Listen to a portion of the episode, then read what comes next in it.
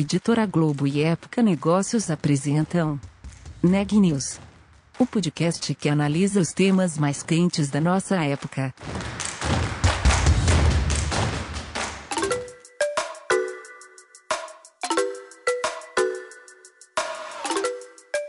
Olá, eu sou a Tamira Zitório da Época Negócios e você está ouvindo mais um episódio do Neg News, a nossa série de podcasts sobre como navegar e liderar em tempos de incerteza. A parceria entre grandes empresas e startups pode melhorar processos e agregar valor à marca. É sobre isso que o episódio de hoje vai falar. A repórter Milena Tomás tem mais detalhes. Olá, eu conversei com Fernando Freitas, que é superintendente de pesquisa e inovação do Bradesco, para falar sobre a importância da inovação aberta, as tendências desse ecossistema e os planos do InovaBra, o hub de inovação do banco. Confira a conversa. Olá, Freita, seja bem-vindo ao Neg News. O Inova Braille é o ecossistema de inovação do Bradesco, né? E queria que falasse um pouco sobre como está sendo esse período de pandemia para vocês. Olá, Milena, obrigado pelo convite. Bom, o InovaBra, ele é um mecanismo que o Bradesco estruturou ao longo aí dos últimos sete anos para que a gente conseguisse responder à velocidade de inovação que o mundo está nos impondo e para que a gente consiga responder às necessidades dos nossos clientes.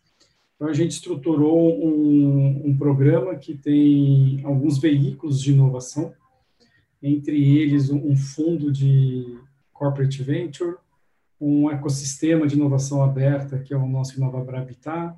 Nós temos um time de P&D dedicado a estudar as tecnologias emergentes e nós temos um laboratório onde nós conduzimos todas as nossas experimentações. Então, esses instrumentos, eles trabalham a favor de trazer o que está acontecendo né, no mundo, o que está acontecendo dos nossos concorrentes e também de empresas que antes não eram do nosso setor, mas com a transformação digital passaram a ser concorrentes. E com isso, a gente conseguia acelerar o máximo possível a entrega de valor para os nossos clientes. E a pandemia colocou alguns desafios para nós, porque esses veículos de inovação estavam estruturados para operar no mundo físico, no mundo touch, onde nós podíamos nos encontrar com os nossos clientes, com, entre nós colaboradores, com as startups, com as empresas de tecnologia, com os fundos. E da noite para o dia a gente teve que reestruturar esses veículos para conseguir operar no digital. E eu acho que não é nenhuma surpresa, acho que para nós, depois de um ano e meio, e eu acho que eu digo nós, são todos os setores da economia, toda a sociedade que, apesar de todas as dificuldades né, e das tristezas que essa pandemia trouxe, há também coisas que acabaram sendo, por imposição, descobertas super interessantes na forma de trabalhar. Então, a uhum. gente conseguiu, inclusive, acelerar a, a nossa nosso contato com o ecossistema externo. Então, a gente conseguiu aumentar o número de startups que a gente rastreava, que a gente tem contato, a gente conseguiu aumentar as nossas relações com, com ecossistemas de fora do Brasil, facilitou demais a comunicação com as startups de fora do Brasil. Antes a empresa tinha que vir para o Brasil para algum evento, algum encontro, você marcava uma reunião e aí você conseguia ter esse contato ou você tinha que viajar para fora.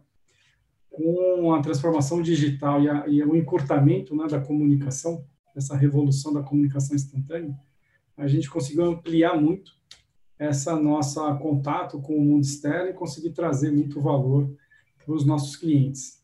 E particularmente o InovaBra Habitat, que é o nosso espaço físico, onde nós temos mais de 200 startups, mais de 70 grandes corporações e o Bradesco lá é, fazendo co-inovação, nós também nos reinventamos. O que uhum. a gente uhum. percebeu é que ter um espaço físico é super importante. É claro que a gente perdeu aquela questão da espontaneidade, de você estar dentro de um espaço e de repente encontrar uma pessoa no café ou ter um evento super interessante acontecendo, mas ao mesmo tempo a gente percebeu que era possível, por exemplo, conectar no nosso universo do Habitat não só startups residentes, mas as startups que a gente acabou é, chamando de conectadas. Então, hoje nós temos mais de 50 startups que estão localizados no Brasil, mas que fazem parte do ecossistema do Habitat. E um segundo movimento de aprendizado para nós foi que no mundo digital nós também possamos nos conectar com outros ecossistemas e trazer valor para ambos os ecossistemas. Então, ao longo aí dos últimos 12 meses, o InovaBra Habitat se conectou com mais de sete centros que estavam em Recife, Florianópolis, no interior de São Paulo, no centro-oeste, e hoje nós temos uma rede de mais de 3 mil startups conectadas né, ao InovaBra, o que permite né, para o Bradesco e suas áreas de negócio né, encontrar soluções que possam gerar valor para os nossos clientes e também para os nossos clientes corporates que usam o InovaBra, também acelerar essa descoberta.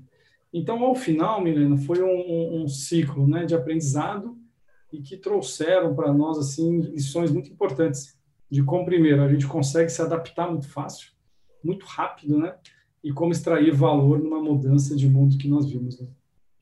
É interessante tocar nesse assunto, porque né, numa entrevista prévia né, de vocês em fevereiro aqui para a gente também, falaram sobre o plano de focar em startups que fossem que tivessem um core de ESG, digamos assim. Vocês continuam com essa meta, porque buscando até os investidores do exterior, as startups do exterior, elas são muito focadas nesse segmento de sustentabilidade, né?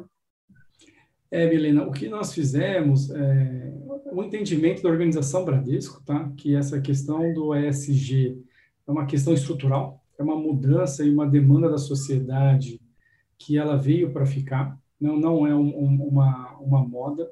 E, de uma maneira geral, todas as organizações vão precisar se reestruturar para mostrar para a sociedade que, além de você ser uma empresa perene e que gere valor para os acionistas, você também vai precisar demonstrar na prática que você está gerando valor para a sociedade quando a gente olha para os critérios ESG. Então, essa é a visão da organização e a organização vem se estruturando nessa direção com várias ações. Uma delas né, dessas ações tem a ver com a inovação, na dimensão da inovação, e dentro da, da dimensão da inovação, uma das ações concretas que nós estamos fazendo é adicionar a, dentro do Inova Habitat é, startups do mundo ESG e que essas startups consigam acelerar a agenda, tanto do Bradesco como das corporates que estão conectadas a nós no Inova Habitat, para que essa agenda se materialize e, de fato, a gente consiga, né, não só no discurso, não, não só assinando é, é, tratados internacionais, mas também trazendo de forma muito pragmática valor para a sociedade. Né? É, uma das startups que recebem esse investimento do fundo do InovaBra é a Quanto, né? Nós fizemos uma matéria com eles, né, para a revista, e eu queria saber o que mais chamou a atenção de vocês para esse negócio. Então, a quanto, eu posso contar um pouco essa história, que essa eu participei bastante, bastante ativo. Em 2018, 2019, nós fomos para Londres para entender como é que estava sendo o início da implementação do Open Bank na, no Reino Unido e também na, na Europa. E o que a gente pôde perceber é que você tinha, de um lado, né, os doadores de dados e, do outro lado, os receptores de dados e que na, na relação entre doadores e receptores você tinha uma nova um novo modelo de negócio surgindo que é o que chama quem está convencionou chamar aqui de middleware então, esses middlewares eles faziam a relação entre os doadores e os receptores de dados e isso era super importante para que você tivesse de fato uma open data é, acontecendo com maturidade então, quando nós retornamos para o Brasil, a gente retornou com algumas visões. Né? A primeira era né, que o mundo de pequena e média empresa era o setor que mais iria se beneficiar do Open Bank, onde você poderia gerar muito valor para a pequena e média empresa, que os agregadores financeiros né, eram tendências bastante relevantes para que você pudesse né, trazer valor para o seu cliente e o cliente desse para a sua organização então, o acesso aos dados de outras instituições. E um terceiro elemento que a gente trouxe dessa viagem foi a questão desse novo modelo de negócio, que é o MIDOR, que iria, então, conectar os doadores e receptores de dados. Então, quando a gente chegou no Brasil nessa época, a gente foi tentar entender que tipo de empresa né, estava resolvendo esse problema. E aí nós tivemos a felicidade de encontrar a Quanto, conversamos bastante com o Ricardo Taveira, que era o CEO da Quanto, e a gente acreditou que o, tanto o Taveira, que é o CEO, quanto o time que ele havia construído, eram pessoas que tinham a capacidade de executar aquela tese de, de problema ser resolvido. E aí o Bradesco, então, entrou como investidor na Quantum, né, no, no, no cap table da Quantum, e hoje ela é uma das nossas parceiras estratégicas, né, para nossa para os nossos desafios de Open Bank aqui na organização. É Essa foi um pouco a história de como que nós chegamos a quanto.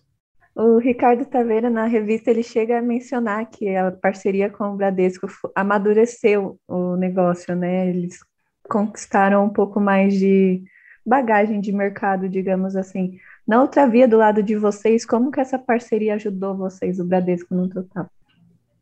Eu acho que a, a, grande questão do Open Bank é que hoje a nossa organização, acho que todas as instituições de uma maneira geral, elas pensam muito na estrutura que nós temos hoje, né, que é uma estrutura de conta corrente, onde você de um lado, né, os clientes colocam dinheiro, né, em investimentos, né, nós captamos dinheiro de um lado e do outro lado nós temos serviços, né, produtos e crédito a oferecer para os clientes que querem antecipar algum desejo, algum sonho. Né?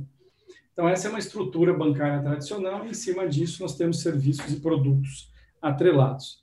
O Open Bank, ele acaba mudando um pouco a forma de pensar e como você pode gerar valor para o cliente. Então, a Quantum foi extremamente importante para nós, porque eu, os profissionais da Quantum tinham outro mindset que não o nosso, que na visão deles já estavam num mundo onde o mundo é open, onde os dados são dos clientes e que nós temos que gerar valor para os clientes, né? E como eles são uma tecnologia, digamos, invisível, né, o cliente não vê a quanto, né, eles estão trabalhando entre é, a relação entre instituições, então eles são uma, uma empresa invisível para o cliente, eles tinham muito esse mindset de como eu gero valor no momento da transação do cliente. É, e para nós isso foi super importante, né? Então, alguns casos de uso que nós debatemos, que eles trouxeram para nós para abrir a nossa cabeça e mostrar que tinham outras maneiras de pensar, outras maneiras de resolver um problema existente do cliente, né? Então, se o cliente entra, por exemplo, numa, num site de imobiliário e quer fazer uma verificar se o Bradesco pode dar dinheiro para ele para financiar uma operação de compra de casa. Mas ele é um cliente, por exemplo, de uma outra instituição financeira. O que a Quanto nos mostrou é que o Open Bank ele permitiria o Bradesco, né, é, com o consentimento do cliente, entender o seu padrão de crédito e o seu score de crédito, acessando as informações dessa outra instituição, jogando nos nossos motores e, a partir disso, em tempo real, falar, cliente, olha, no Bradesco, dado o seu histórico de crédito, você pode financiar as suas operações. Então, esse tipo de jornada são jornadas de pessoas que estão com um mindset já voltado para o mundo do, da, do, do Open Bank ou do Open Data.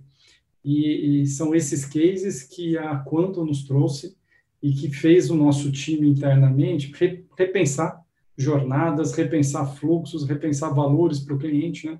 Então, como essa da contratação de crédito imobiliário, tem outras jornadas de contratação de produto, onde você faz na, no momento que o cliente está transacionando, né?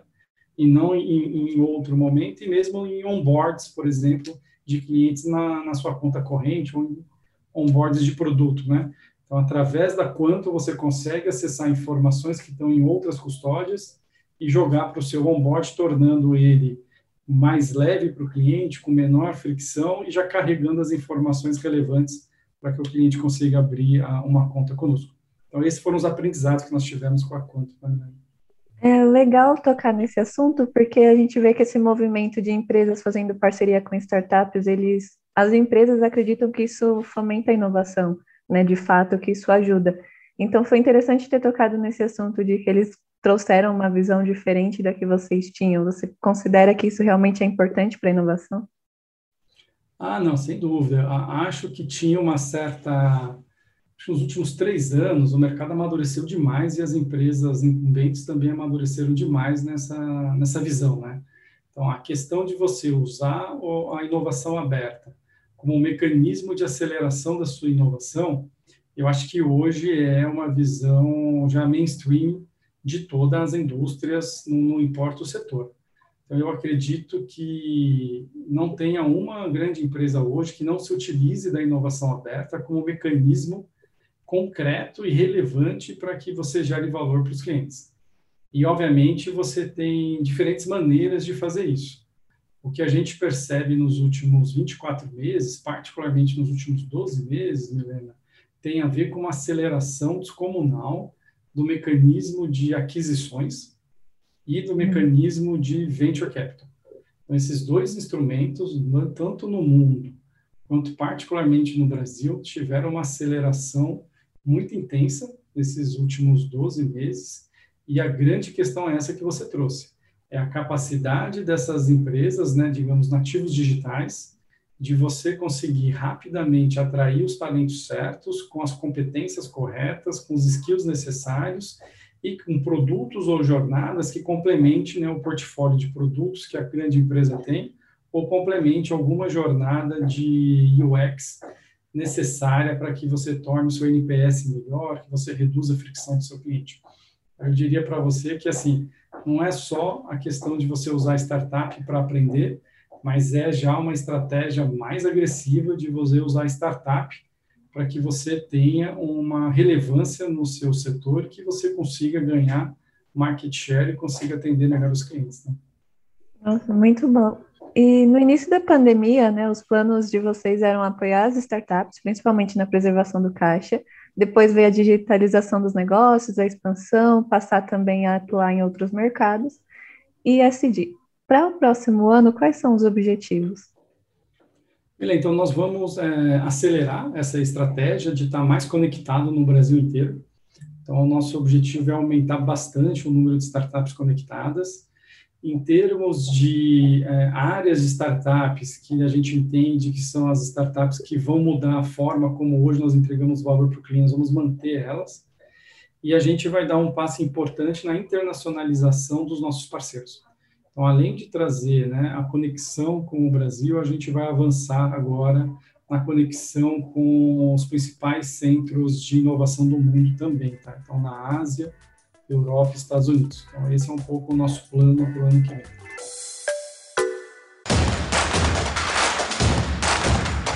Esse podcast é um oferecimento de Época Negócios. Inspiração para inovar. Não deixe de conferir nossos outros podcasts. Presidente Entrevista Presidente. The Office. E os negócios da nossa época. Ouça, acompanhe, compartilhe. Vamos fazer deste podcast o nosso ponto de encontro.